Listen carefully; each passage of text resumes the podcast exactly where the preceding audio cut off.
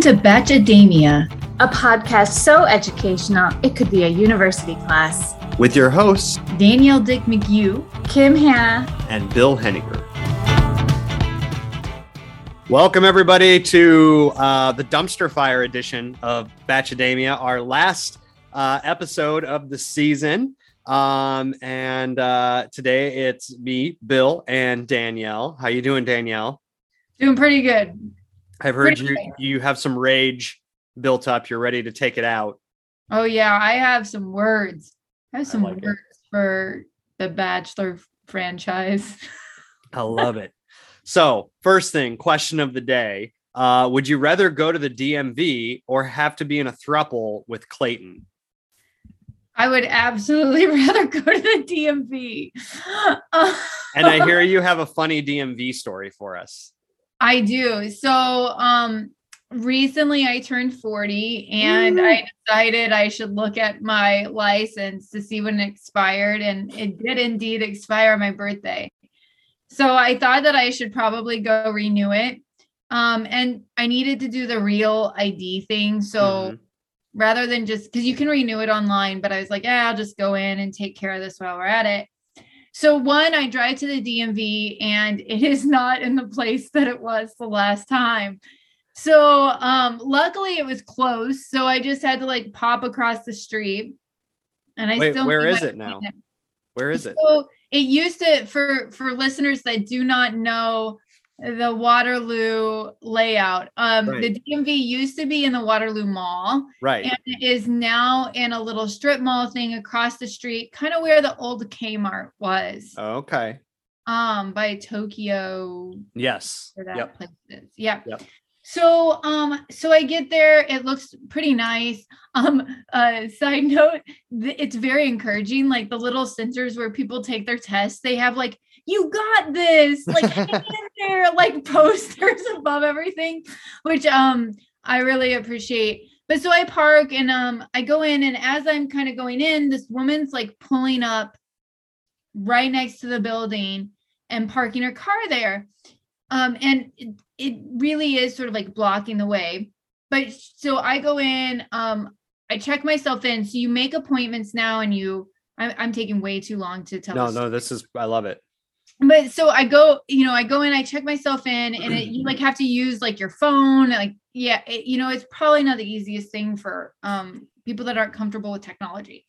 So um I sit down and the woman who has parked her car comes in with an elderly woman, my guess is probably her mother, um, who is using a walker and she's helping her sign in. And one of the guys that works there is like, ma'am, ma'am, are you, you know, like, are you parked out there? And she's like, yeah, that's me, you know, but I need to get my mom checked in and then I'll move Right. it. And he's like, no, you're blocking traffic. You need to go out and like move it. And she's like, I'm trying to check my mom in. And so then she like, because like the DMV is like the one place in the world where we've all just decided that we're going to treat people like absolute crap. And it's like, okay, that's Yeah. just the culture of the place. Yep. She just starts like cursing at this guy. And this guy's like totally not being helpful. right. And then so like other people decide to join in. So like a woman in front of me is like, Mister, why ain't you helping her? And, you know, like this is messed up. Like, you know, and everybody's cursing though. I'm I'm just like sparing you all. And I'm just like, oh, I love the DMV. like, you know, and then so like then like a guy next to me. So there's like all this chaos and is like ensuing. And a guy next to me is like, so how are you enjoying this weather? You know, like like a stranger. But then so another person comes in and I'm like, well, I'm gonna help them sign in because I don't want this like mean guy to like Right. come.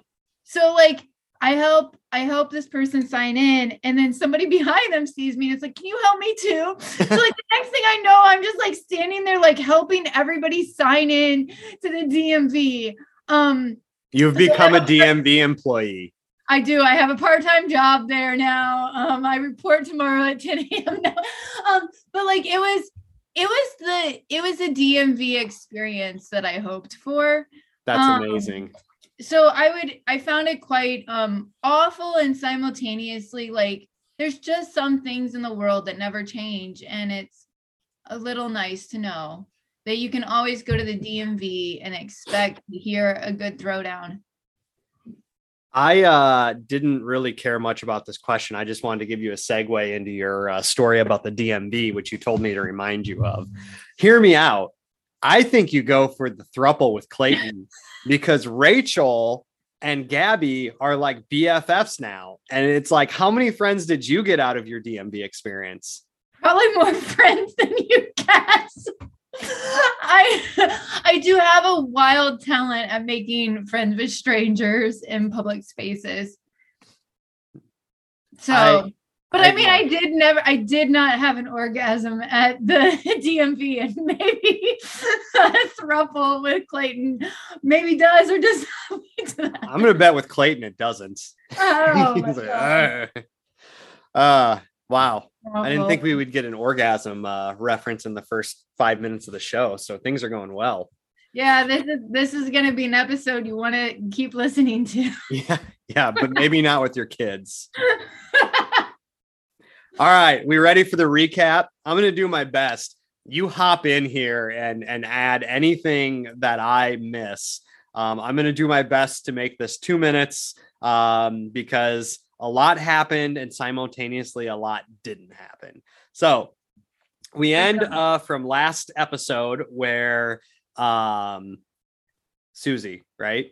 I can't believe I'm already blanking on her name. Susie uh, goes home after Clayton kind of like flips out because she doesn't want to be with him.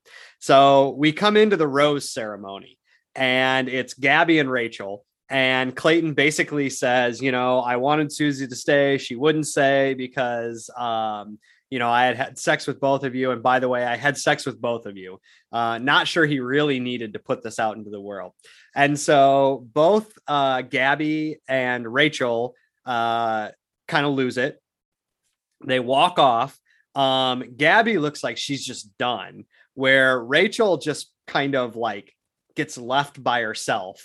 So he goes to try to retrieve Gabby and is like, you know, stay, I want to fight for you, and basically talks Gabby into staying. And Gabby's like, no, this isn't fair, but he talks her into it, right? Pan back to Rachel, and she's like sitting on the floor with her rose, just kind of like looking around, kind of lost. Um, but he talks her into staying. So he's like, hey, you know, you could be the person I love. You know, just because I love Susie the most doesn't mean I could love you. Come meet my parents. All right. So they stay. They take his rose. I Very want to- awkward. Go ahead. I want to acknowledge that meanwhile, we are hearing the echoes of their sobs Yes. the entire time. I Yes. think that was a really important um, element of the experience. Yes. At one point, he's just standing like the giant statue he is, and you can just hear two women like wailing. Um, so he, uh, so they, he gives them the rose. They both accept the rose. It's very awkward. They like drink champagne. The women are like chugging champagne and like handing it back like another, another. So then they come to meet his family. Uh, basically, his dad tells him he's a dumbass. Um, and the women seem okay. They've they've made their peace. They are going to meet his family. They're going to kind of go through with this process. Seems like the whole family thing goes well. His parents are delightful. His dad seems to call him on his BS. His mom asked the women some tif- difficult questions, but I felt like they were kind of like, um, you know what? Maybe you just shouldn't be with Clayton, was what she was getting at. Um, and so uh, he gets done. Did you feel like the family liked one of the women more than the other and thought that they just that they knew who he was going to choose? I felt like they liked Gabby more. Absolutely. Yeah, I felt that they were like, "Oh, well like, you know, Nicole's nice, but like clearly like you do like love one of them the most and that is Gabby and Right. they never said it, but like you really felt that from them in a way that I hadn't you don't Yeah. always get from the families. And I feel like Gabby's definitely the more mature of the two. Rachel seems very nice, but Gabby Gabby seems more to understand who she is and and kind of have this, you know, here's who I am and you need to take it or leave it kind of thing. Um so the that episode ends with him basically being like uh I don't love either of these women. I need Susie. So we come back to last night and he uh Jesse Palmer is like Susie's still here. He tells the family Susie's still here. I'll go talk to Susie. Why isn't Clayton going and talking to Susie? He's sending his emissary uh Jesse Palmer who basically goes in and tells Susie you really need to go talk to him. So it wasn't even like hey, you know, if this is okay, you know, think through it. He was like you should really should go talk to him. Okay. She goes and talks to him. He says, you know, I I didn't mean anything I said, which I think is a bunch of BS. Um, that he told her all the mean things he said. He didn't mean it. He just was feeling it in his heart, and that's what he had to say. Which I have a whole problem with that. You get to just basically say whatever you want, and then be like, "Well, I can't be held accountable because it was in my heart." At what point? At what point is what you say who you are, and at what point is do you just get to say whatever you want and then just kind of be like, "Well, I can't be held accountable. But, anyways, go ahead. Yeah. Following your heart, I mean, is this thing that gets said a lot on the show. I have to follow my heart.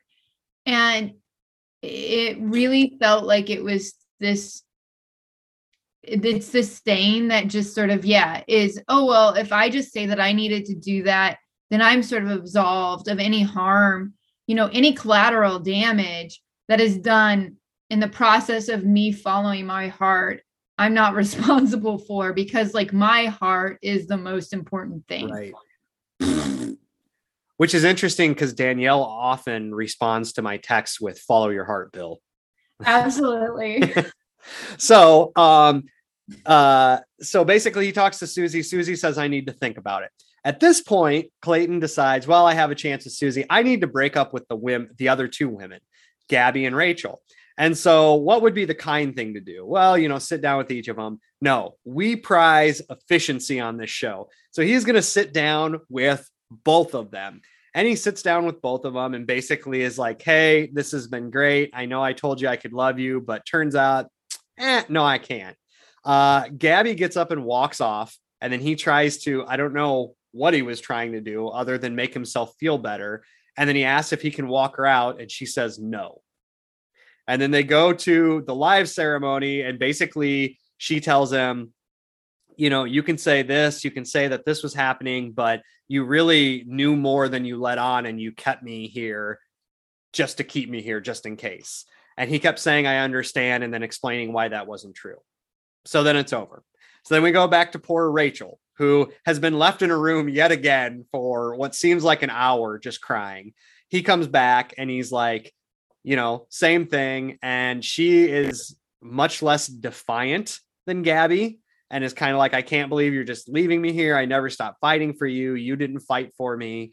Um, and he just keeps saying, I understand, but I have to do what my heart tells me I have to do. Then they go to the after the rose ceremony.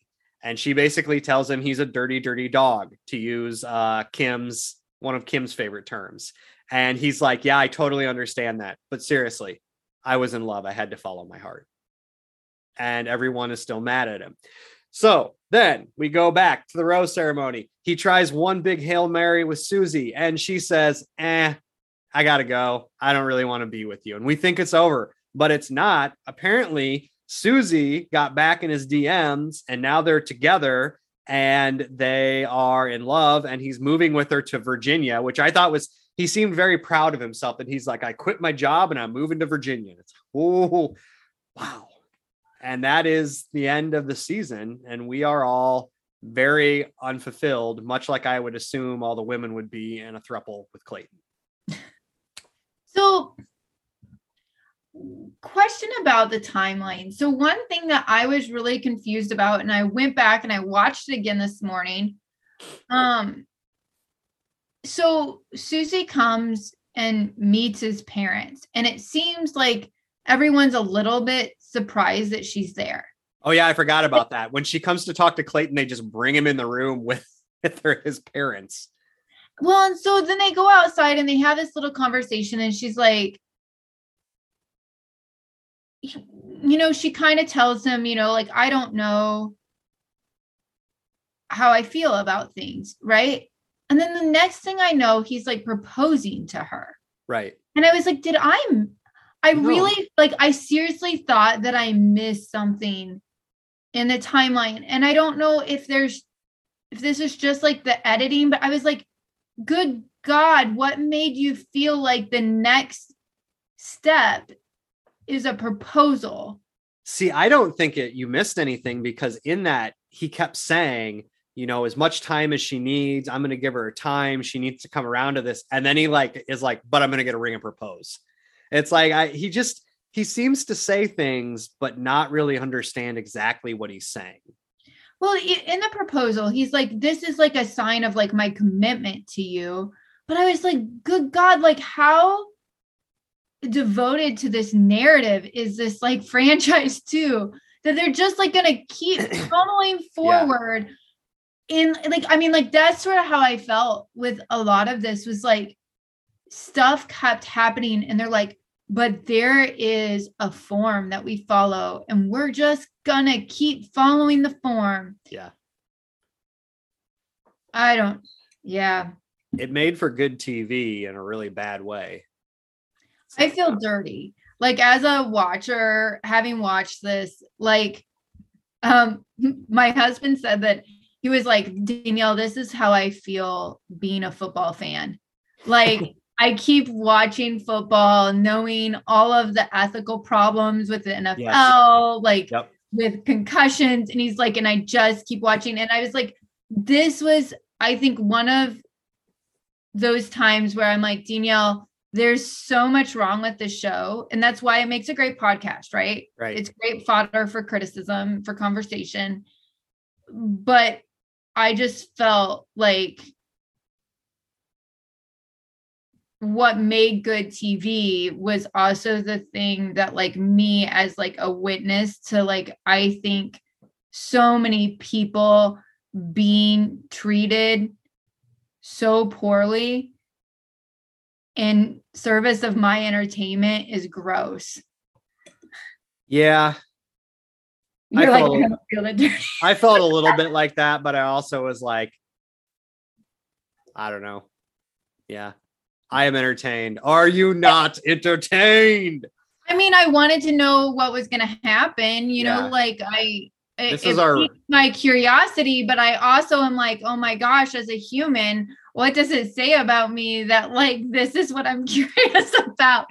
So I, I'm, um, I don't know, but I mean, I can talk a little bit later about.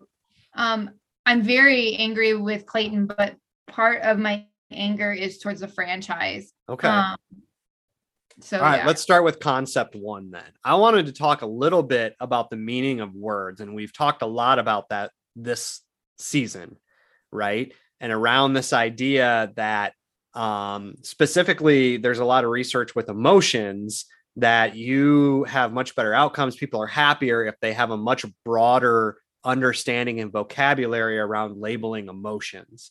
And so when I really noticed this happening was after uh, Gabby goes home and then she sits down with Clayton um, and she keeps, you know, she's talking to him in this rose ceremony. He's like, I understand that you're mad. And she said several times, I'm not mad. I am hurt and I am disappointed. And he said, I understand all of that. And you have every right to be mad. Um, and so I just, I thought it'd be interesting, especially with you, you know, and your your expertise in communication. Like, how do we reconcile that, or how do we move past? You know, how do we get people to understand that that um, you you react to things differently if you are disappointed and hurt than if you're just mad. Um, and in class, when I talk about this, the example I use is that if your significant other is mad at you because you forgot to take out the trash, the way you make up to them or address that is different than if your significant other is mad because you cheated on them, right? Yeah, but we use mad for both terms. Well, I mean, one, I would sort of say that I think that emotions are complex and that as humans, we have the capacity to hold more than one emotion at the same time. Right. So you can be hurt and you can be mad. right? right. Like, I don't think that those things aren't, you know, exclusive to one another. Um, I mean, I didn't feel, I felt like he was hearing, he wasn't listening. Um, so, I mean, one example of this is the I love you thing. Like, I don't think they weren't mad that he slept with other people and they try to express like that he slept with other people. They tried to express this later in one of the episodes where they're like, We aren't Susie. What bothered Right. Susie didn't bother us. And I think that that was their way of trying to communicate that they were upset that he had expressed that they loved them and that that carried weight for them and that they, they there was sort of this assumption that he wasn't saying i love you to everyone Right. um and so it seemed like that was the issue but then he kept saying i love you to them Right. and and so like that was like this thing where you're like you're missing the point if your response to them saying quit saying i love you if it doesn't mean anything is to say well i love you you're you're kind of missing something here and i mean i thought that gabby was very good at articulating her emotions so Yeah. and and, and kind of calling him on some of the because like I felt like he's just was super unaware that he was feeling things, but he wasn't doing any sort of self-reflection to understand why he was feeling those things before he communicated them or uh, you know? So when gabby called him out it's after he breaks up with them um together and it's sort of like I tried to leave and you begged me to stay and like you needed me to leave on your terms, right? And that's what I'm upset about. You know, like I'm upset Right. that you would treat me that way. And that's where the betrayal is, right? Too. Um I thought that she was very good at articulating that and I don't know that I really think that you can express your way into other people understanding how you feel if they aren't willing to do the work on the other side. Well, that's probably a good point, right? You can use all the correct words, but if he's only willing to just um, say that, and you know, I probably going back to that too is like he kept saying, I love you, but then he would say, Well, there's different types of love and there's different kinds of love. And so again, he's really being inarticulate and maybe like he should have used better terms for, you know, I love you, I love you the most. And that also really seemed to gall Gabby was that he was essentially ranking the women. So it wasn't like, I want to be with you. I want to be with my best option. And then if that goes away, then I'll go to my next option. And I, I mean, that that's very dehumanizing, right? I mean, that's the way you buy a car or you pick a house is Right. like, oh, this is our dream house, but this one checks all the boxes too. Right. I mean, I I don't it was there is so many ways in which he sort of discounted like I really felt like he was like this is my journey to find love. And you know, I kind of used this before and if you are collateral damage on that journey, like people are going to get hurt. This is just you getting hurt. What can I do about it? And, you know, we've talked a lot about apologies and what makes good apologies. And I think that what was so frustrating with him is he would apologize, but it was very generic. Mhm. You know, he he could say like i'm sorry that i made you mad but like he couldn't sort of say i made you mad because Right. that like sport sort of like or um even at the after the rose sort of stuff where he's like i learned i've learned so much what did you learn Right. Dude like what did you do? Could you please articulate what it is that you learned? Oh like this has been really hard for you. Well what have you done to become a better person? I want details dude. Like to just say that and then to keep acting the way that he did over and over again that dismissed everybody else's like experience through that it really like showed that he didn't understand Well, and you heard that a lot because he would say, "Yeah, I'm sorry. I really, I, you know, that really hurt, but I was following my heart." And so it was not really. It, and he said the, the, you know, I'm sorry you feel that way several times, or he's like, I take accountability for that, but I was following my heart. And it's like, well, then you don't take accountability for it. You know, you're you're essentially saying that I am um, powerless against my emotions, and you just have to deal with it which is fine, but don't apologize then. Just be like, hey, if you're on the Clayton train, you got to deal with whatever my emotions do at that time, and I can't be held accountable. Um, yeah, there's sort of like a separation from him and his heart, right? Like there's there's me and there's my heart, and I I have no agency over what my heart is taking, Yep. the ride that my heart is taking me on. And um I really am a good kind of- guy. I'm really a nice guy.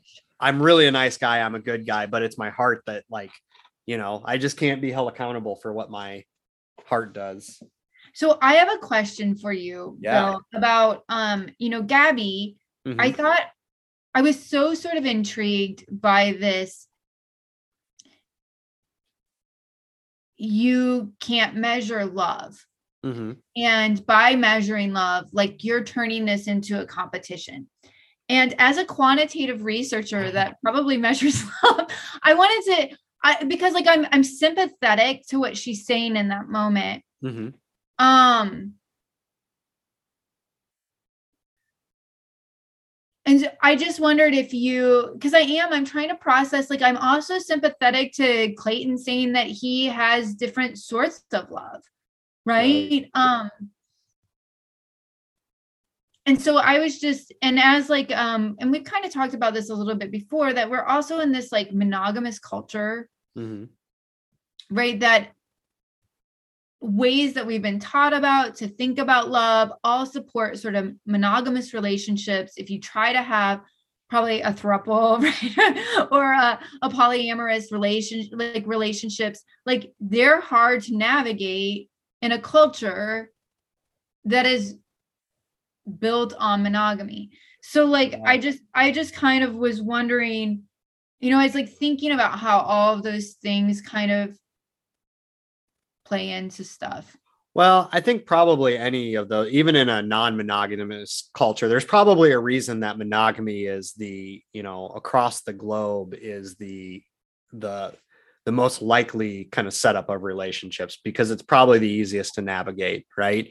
I feel like evolutionarily wise, had it been easier to have like a thruple or polyamorous where you have two couples that basically date each other or you know a polygamy or you know something like that then that would be the norm and then monogamy would be non the norm. Um so we should probably recognize that. The more people yeah the more people you add into a relationship the harder it makes it. Um but People more problems. more people more problems. I like it. Uh as far as like measuring love i mean i talked about before like i really don't like the term falling in love because it it suggests that there's a destination. Um and really anyone who's been married for a long time will tell you it's not like you fall in love and then you are stagnant at this level of love like like there are days where you see your partner and you're like wow they are amazing. And then there's days where you see your partner and it's like if you chew like that one more time i'm gonna stab you. Um or so you know right? I'm gonna lock you out of the house. Um and so that that's probably one of the issues. And then there are different types of love right? Um i think probably where the issue comes in and maybe this is where gabby and you know it's it's hard to be articulate in, in any of those situations. And she did an amazing job. But clayton needs to explain what he wants and I feel like maybe that's where she was mad. Not that he's like measuring love, is that he's saying, I love all of you. And it's like, okay, but what one of those loves is the one you want? Because he kept saying, oh, it's different types of love. All right, then which one is the one you choose? Because then Gabby knows. And I think it goes back to what she said. And I thought she was really articulate in this when she said, it was about you getting to send me home. Yep. You did not like me making the decision. And I feel like that's really where, you know, Clayton did his most dirty moves was that he didn't give them all the information. And then when they tried to take their ability to say, I'm done, he started leveraging all of these, like, well, I do love you. I love you. You know, we could be together. I'll let you meet my parents. And then it's like, well, I don't love you that much. So see you later. No, I mean, I, I there was even these moments where like he was like begging, you know, Gabby to stay Mhm. um after that rose ceremony. And I was like, dude, like, why? Like, Right. why are you fighting this at this point? And I can't imagine what it was like for Gabby and Rachel to watch this back and realize oh. that he had told Susie that he loved her the most because like right. it was I mean where and, was and clearly a, she was his first choice because that's I mean you know keep going sorry well it was a to me it was sort of apparent even when he like handled these rose ceremonies and stuff that he kept bringing Susie up I was like oh normally like that they wouldn't keep bringing right. folks up.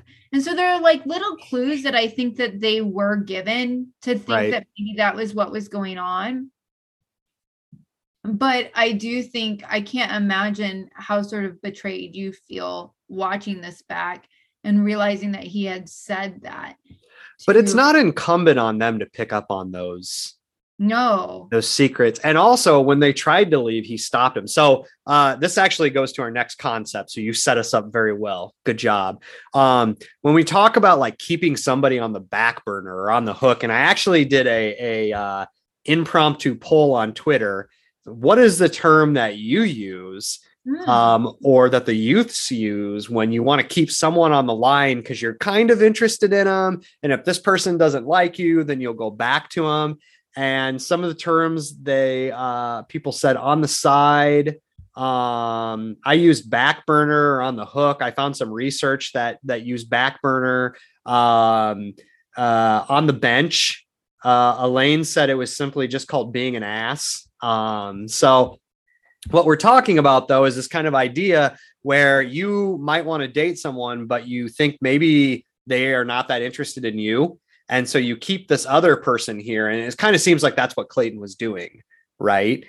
And so I guess the question is like, when is that ethical? When is it not? Um, I feel like there's a point early on in dating where you're not really committed to each other and it's okay to kind of, you know, think about two people and that's the whole point of the show right? You get to date multiple people out in the open but there definitely is a point where you hit a tipping point and it seems like you're expected to kind of make your decisions. So in some ways like so my response is i think that only in a few situations where it's sort of a kind of an agreed upon situation right mm-hmm. is it ethical um that being said i also think that it is not a unreasonable human emotion to want to protect oneself. Right. Right. You know, to like go, oh, like, I don't know how this person feels about me, or I do like this person, but there's like this other thing out there where, like, I don't think that it's a completely like, I don't know that I think it would make you a bad person for feeling like you'd want to do that but actually doing that especially in the situation yeah. that was high stakes for for clayton and rachel and gabby where what it, you're moving towards is an engagement and there are family and other people that are involved in in this at this point i feel like I feel like that's a very different ethical situation than like, oh, well, we've gone on a few dates and I like like that person, but like, you know, I swiped right on a few other people. Right. You know, um, I'm trying to sound cool, like I know what online dating is. No, you but, got um, it. Yeah. Yeah, I got it. So I mean, I I understand why people would feel vulnerable and would want to protect themselves in that way. Like I can I can empathize with that emotion but I also think that it's a it's a selfish one. yeah, I agree. I think there's a point where you have to think about other people's emotions too, right? Like you you bear some responsibility in the greater world to think about if I keep this person on the hook, what does it mean to them in 3 weeks when then I say, "Oh, well, I'm not that interested." if I kind of know that it's going to be. And I, I, think there's some responsibility. Maybe that's where Clayton really bothered me. I mean, I know he bothered all of America for various reasons, but I think that's where when I was watching, I was like, this is where he really actively was an ass, was that he knew that Susie was the one he wanted. And he actively kept some of the women around just in case Susie said no. And you could see he made the decision to cut him loose once Susie was like, well, I need to think about this. And I think at that point he was like, all right, well, you know, she didn't say flat out no, so I have a chance. I now's probably the time. But he introduced the women to his family, which when you introduce someone to your family, that's kind of a, you know, that's that's a commitment. That's a step forward. Um, so yeah. Well, and I mean, he kept saying, like, oh, well, at the time, that is how I felt. And I wanted to be like, okay, dude, I believe you. I like believe that he genuinely didn't necessarily know, right? Right. But I'm also like, you're responsible when you are in this situation as the lead, kind of as like Nick Viall said, like when you are the lead, you do, you are in a position of power here. And you have some responsibility to like think about how you feel. Right. Right? Um and i mean i think that your um i think that your insight too that he had like a responsibility to be clear about what his expectations were. And like i think is a good one right? That like yeah. in some ways when we're talking about the back burner on the hook that some of it is like it is ethical if both parties involved understand the circumstances of the relationship. What's not okay is when you have you know of different circumstances and you aren't being transparent about it. Well and i just had so going back multiple episodes he kicked that one girl off because she had a friend with benefits right? And then he was like that is not okay. I mean we're really getting into some dicey waters now with him right but it's okay for him and so well, I mean, I do think too, like they felt like, oh, did you just tell me that you loved me so that you could sleep with me? And like basically you shacked up with both of us, even though you didn't, you kind of knew. Right. And here's what's hard is I don't know that I think he really, I think he knew if he would have taken any time to, right. to think through things. But I don't know. I think he's kind of dense and didn't know. Um, but it doesn't make him less responsible. Well, he kept saying, you know, I had no malicious intent. And that bothered me because it's like, well, no shit, you had no malicious. Like, I don't think anyone gets on The Bachelor and is like, I'm going to make some girls cry. I'm going to screw around on him. It's like, of course you didn't have malicious intent. And I felt like that was a way for him to be like, you know, so I don't have a lot of responsibility because I wasn't purposely hurting you. It's like, right but you still own some responsibility. And that's the big difference right? Is to say well i wasn't purposely hurting you doesn't mean that you didn't hurt them and you aren't responsible for it. And it's kind of like what you said you can have multiple emotions or you know you can be responsible for one thing and not the other. It's not like they're mutually exclusive. Right. Right. And i mean yeah yeah let's talk about breakups okay uh so um, man, I lost my train of thought. what do you want to say about breakups? Okay, so I want to. I'm like really interested from a communication standpoint on like his decision to do both the rose ceremony and to break up with them together. And right, they call right. him out on this. And I think that it is like a really important moment because one, I think they're like, hey, we weren't the same people. Right. These were two separate relationships. And then for you to, in both of these moments, but I also think this is a way that he was communicating power. So in both Ooh. of those things, you know, um, Gabby described it as it, this couldn't be a discussion because of how you did it. And I think that's what she's getting at is in the both of those situations, he's in a position of power where it's a speech, right? It's a rose ceremony. He has the microphone. He gives a speech. It, they really aren't like this isn't like let's sit around and talk about what happened and then navigate and negotiate what's best for our relationship in this moment given what's happened. It's him standing there telling them. Yeah. And then you know and that's what he kind of did with the breakup where if he he might as well have done it one-on-one because he ended up having those conversations with them one-on-one yeah but like in doing that he turned it into I'm giving a speech to you all telling you what's going to happen as opposed to being this like a dialogue between them it it I think it was a power play Yeah, Yeah. I I think it also demonstrated how he was thinking about them, right? Because he taught she said, you know, I am not a like best girl, second best girl, third best girl, but the way he did it was essentially I'm going to break up with both of you because now I've made my decision and why treat each of you like an individual? Like this is just the most um, you know, efficient way to do it. You both get the same information. It's yeah, I think when you mentioned that it was dehumanizing, I think that this really played into that because it it really did just treat them like, oh, you're both just contestants on this show. I was weighing my options. Yep. Right. Um I think, you know, what I would be, and part of the reason I'm a little ragey about the franchise is I really am sort of curious as to how much of this, like, when was some of this his decision, and when was some of this like directed by producers? So I saw several um, of the former Bachelor contestants that said like this was totally his decision. They would not make you break up with two women or two people at one time. That that is they said that is a decision you get to make. They totally let you lead it.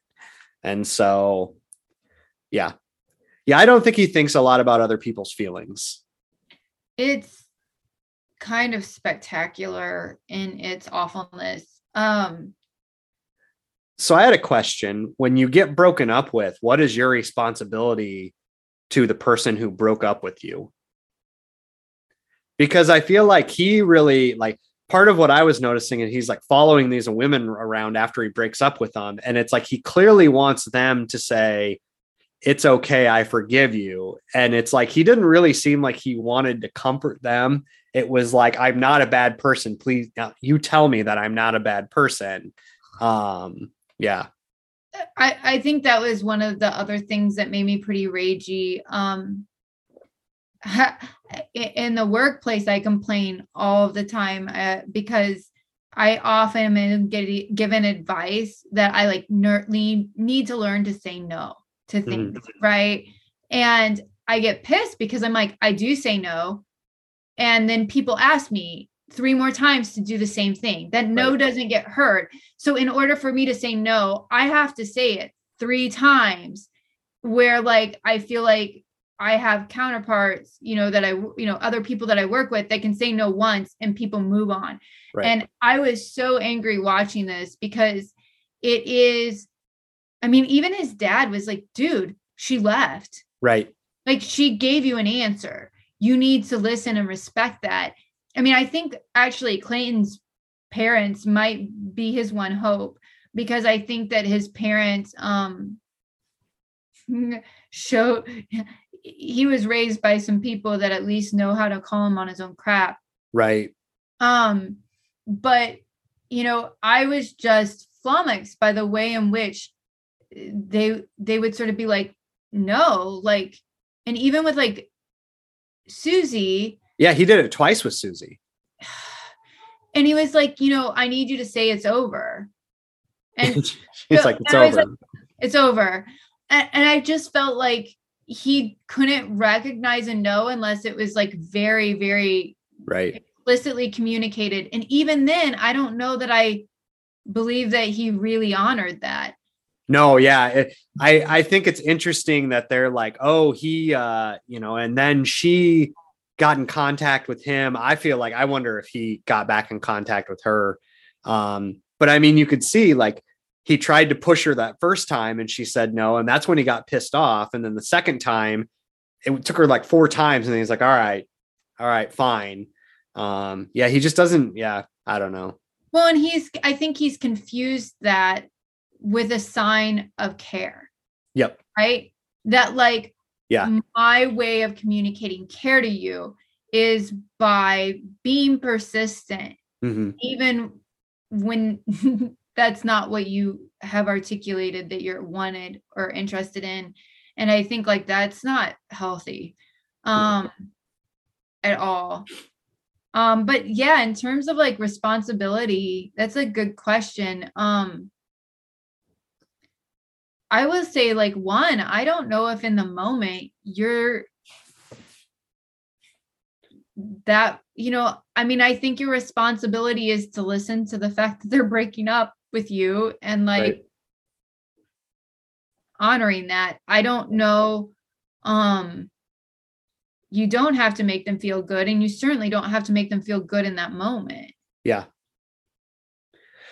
Yeah, I thought it was interesting because Rachel was kind of persistent in trying to get him to reconsider, you know, as she was walking out. And it's like he was very stoic and just like, yeah, you know, I mean, he was trying to say, I'm sorry, but he wasn't being comforting really, um, other than just like, you know, I apologize. I apologize, but get in the car. I apologize. Like I give you a hug, but get in the car. Um, it's not like he was great in that moment. Um, but then he like flipped his shit on Susie. So I don't know. Yeah. I think that you know i feel like rachel was way more hurt Yeah. right where i felt like gabby was more angry and i think she was hurt too but um i think how they expressed Right. their hurt and their anger was a little bit different Well, and And- people people deal with being hurt different, and you know, there's not like a model that's the perfect way of doing it, y'all. And so I think Rachel probably was dealing with it with the way she deals with being hurt, and Gabby was dealing with it. Um, so well i felt that gabby felt very very betrayed and i think that rachel did too but i think that in some ways gabby felt like oh this isn't this person that i i Right. cared about where i think rachel was having such a hard time letting go of who she thought that he was yeah, you know that like and where they were going i don't know it was the whole thing was infuriating and um heart-wrenching um yeah. You want to go on to your uh your wild card? I feel like this is a good transition.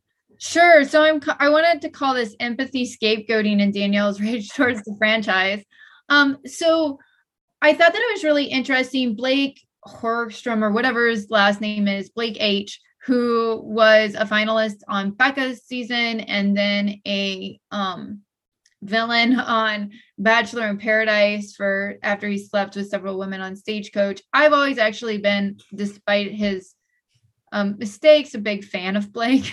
Um, and Blake um, tweeted that he felt that this was an example as to why the franchise should cast somebody who has been in the final three Mm, um as a bachelor that Clayton having never really been in love with Michelle, not really going through the experience of having your heart broken on national television, um was unable to empathize with their experience because he had never sort of like gone through that.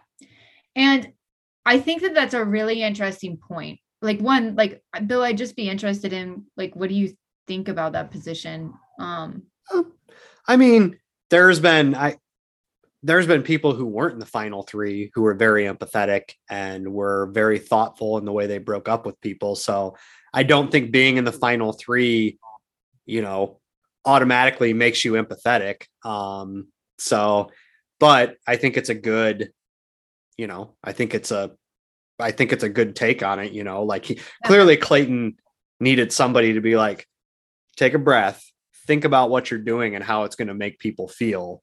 Um, and clearly he's never been, it didn't seem like at any point in his life anyone's ever said, think about your actions and how they are going to impact other people. Um, which is a very, you know, white middle-aged guy to just plow through and be like, this is what I want. This is how I'm going to do things and be damned. Well, and uh, I mean, a few things there. Like, one, I agree that um, I do think that having have having when the lead has had that experience of having your heart broken in that way, it probably does shift the way that they navigate things. Um, like you said, though, empathy does not require you having gone through the same thing in order to have. In fact like definitionally that's what makes it empathy. So um i think that that is a really important one so in my field we tend to sort of revere empathy in some ways that i think have been criticized um, as well because we see performance like acting mm-hmm. as a way to learn how to empathize that there's something about trying like literally trying on someone's gestures their voice things like that teaches one to internally empathize as well.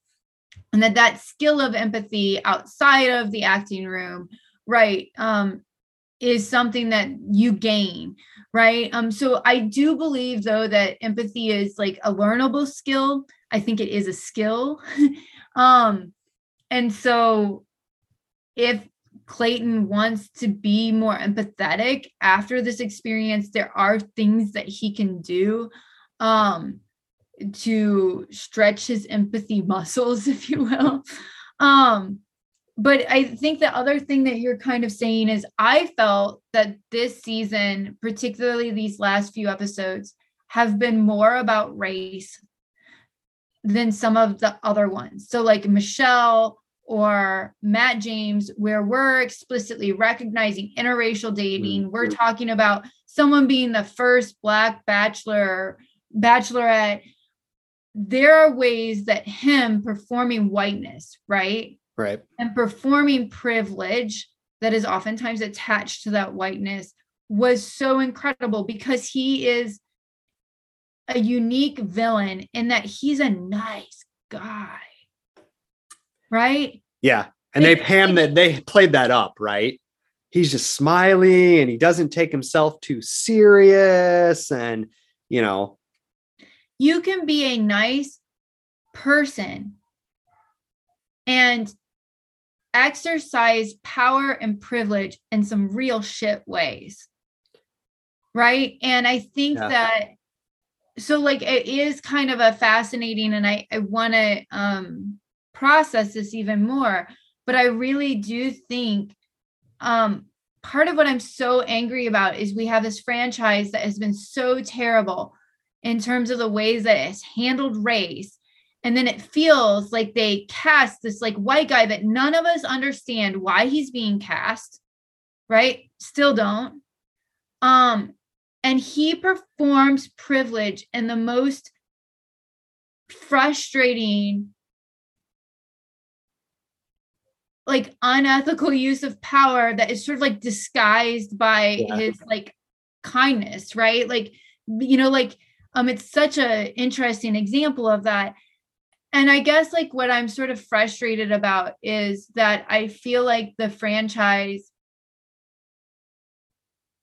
I do think that he has lots of agency. This is not to not hold him accountable. He is so accountable. But I also am really worried that it's going to be like, oh, well, Clayton's just a dick, right? That he's just not a nice guy. And I'm like, there are things that this whole show and like they're just decision to cast him their right. decision to like perpetuate particular narratives to continue narratives like the franchise has a responsibility in this and i mean they give nods to it but i feel like they've placed so much of the burden of this discussion being brought up by other people right? Being brought up by people that are doing these podcasts or being brought up by Nick Viall being on there and uttering the word power. Right. That like it doesn't feel like it just feels like they're scapegoating Clayton in certain ways. That like I'm worried that Clayton is going to become the source of all of our rage and that we're going to like ignore the responsibility that the franchise has in the way that like they allowed his sort of like white privilege to be performed in the way that it was. Um that they created the space for this to happen through the structures of the show and all this other and their casting decisions and a bajillion other decisions that they made as a franchise. So i i'm I'm kind of like trying to process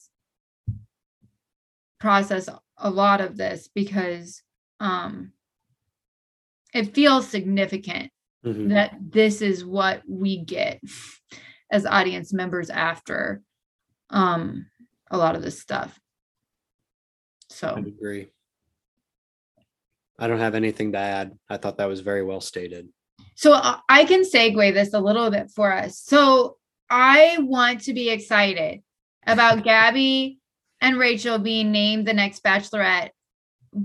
But i'm not i'm i'm really worried about them. Yeah. because at this point i go like is that even like an honor? Right? Like i don't feel like they take care of the people on the show at all. They don't take care of the contestants. I don't have a lot of like faith that the show takes care of the leads and i'm like where is their ethical responsibility to kind of yes these people are signing up for this. Yes these you know like folks are um making money off of this and gonna make money after they're on this. But like does that like mean that the franchise does not have any sort of like relational obligation or ethical obligation to these folks to reciprocate it.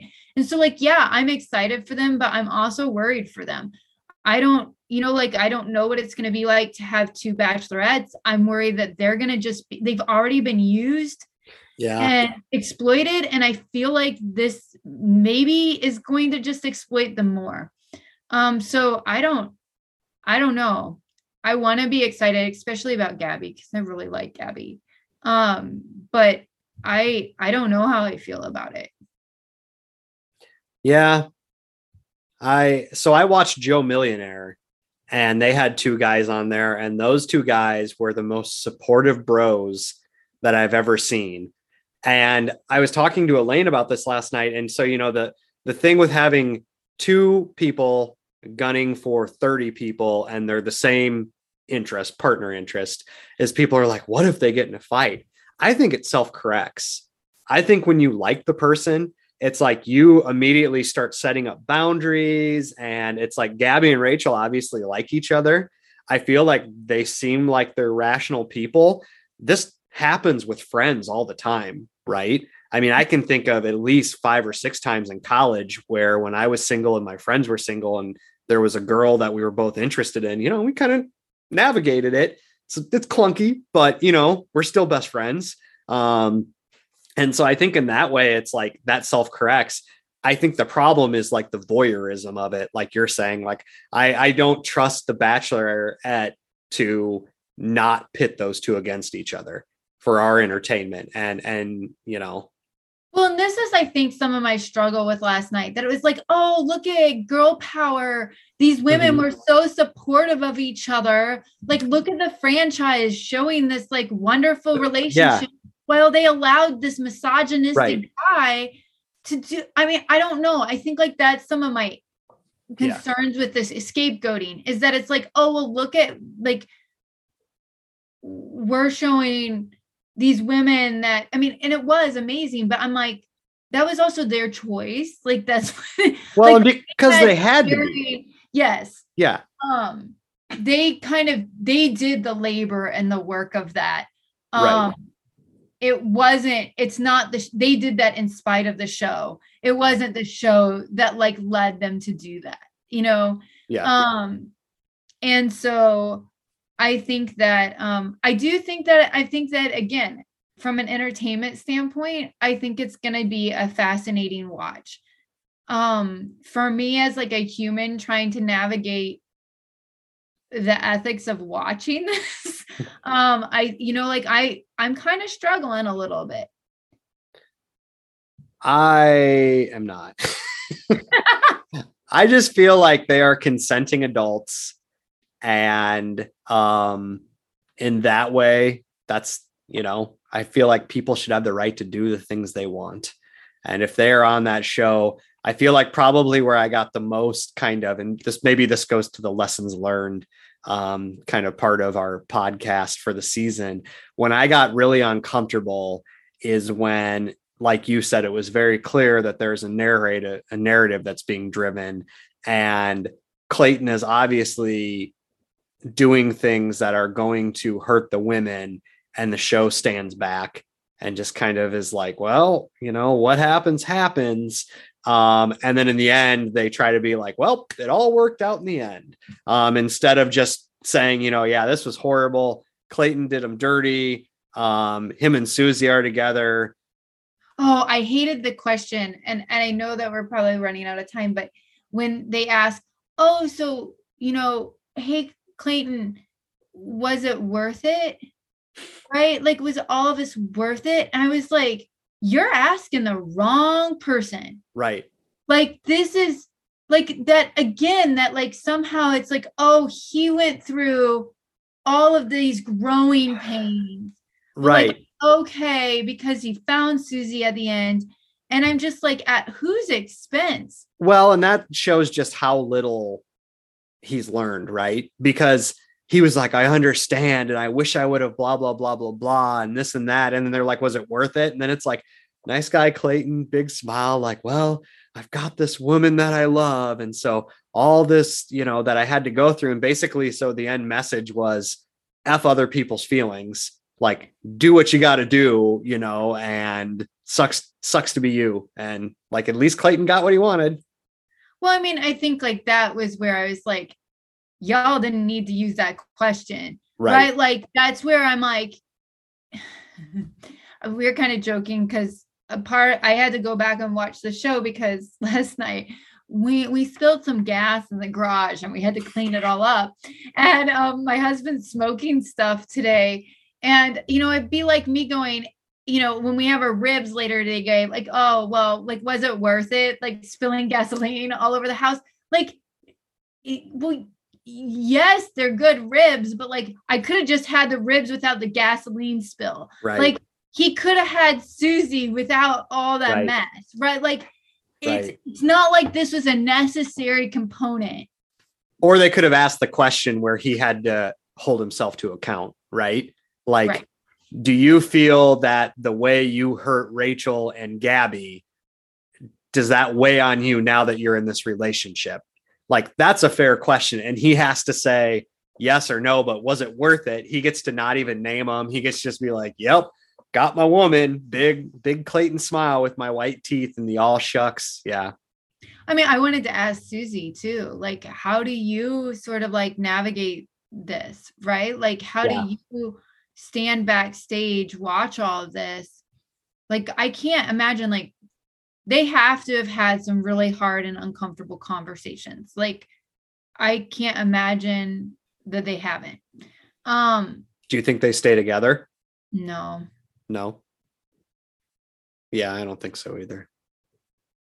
I don't, I have a hard time. I mean, the only reason that I would question that they would is I would have never guessed that she would have recanted to begin with. So, I mean, I, I do sort of think one thing is you did see people work through relational challenges um in a way um through these last couple episodes that sometimes I feel like we don't get to see.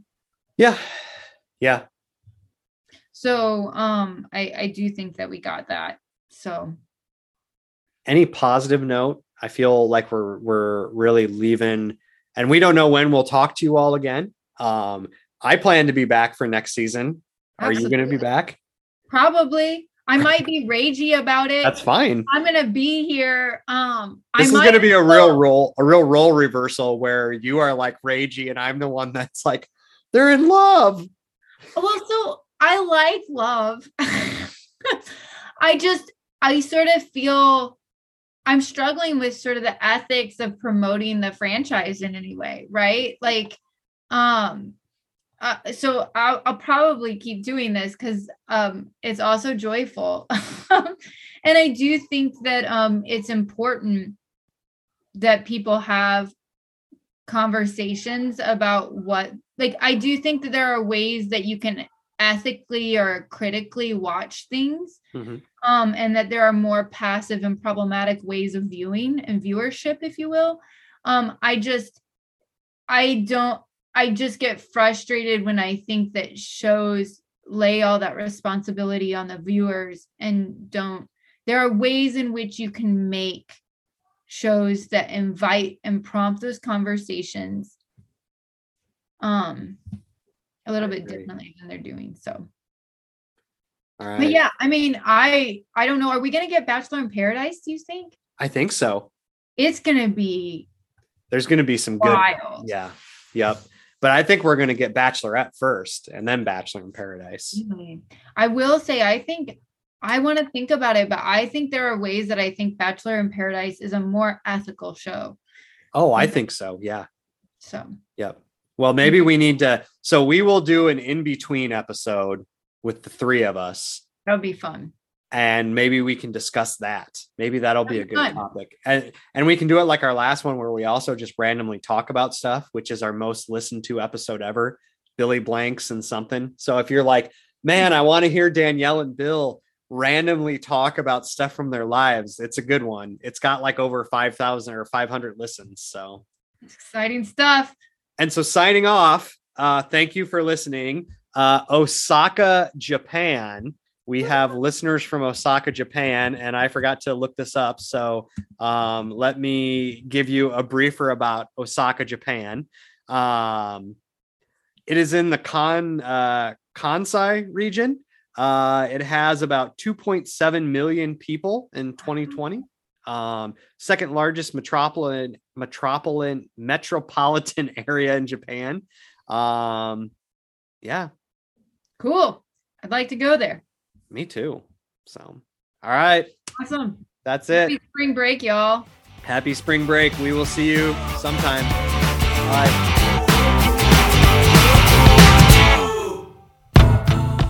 You have been listening to Batchademia. With your hosts, Danielle Dick McGee. Kim Hanna, And Bill Hennig.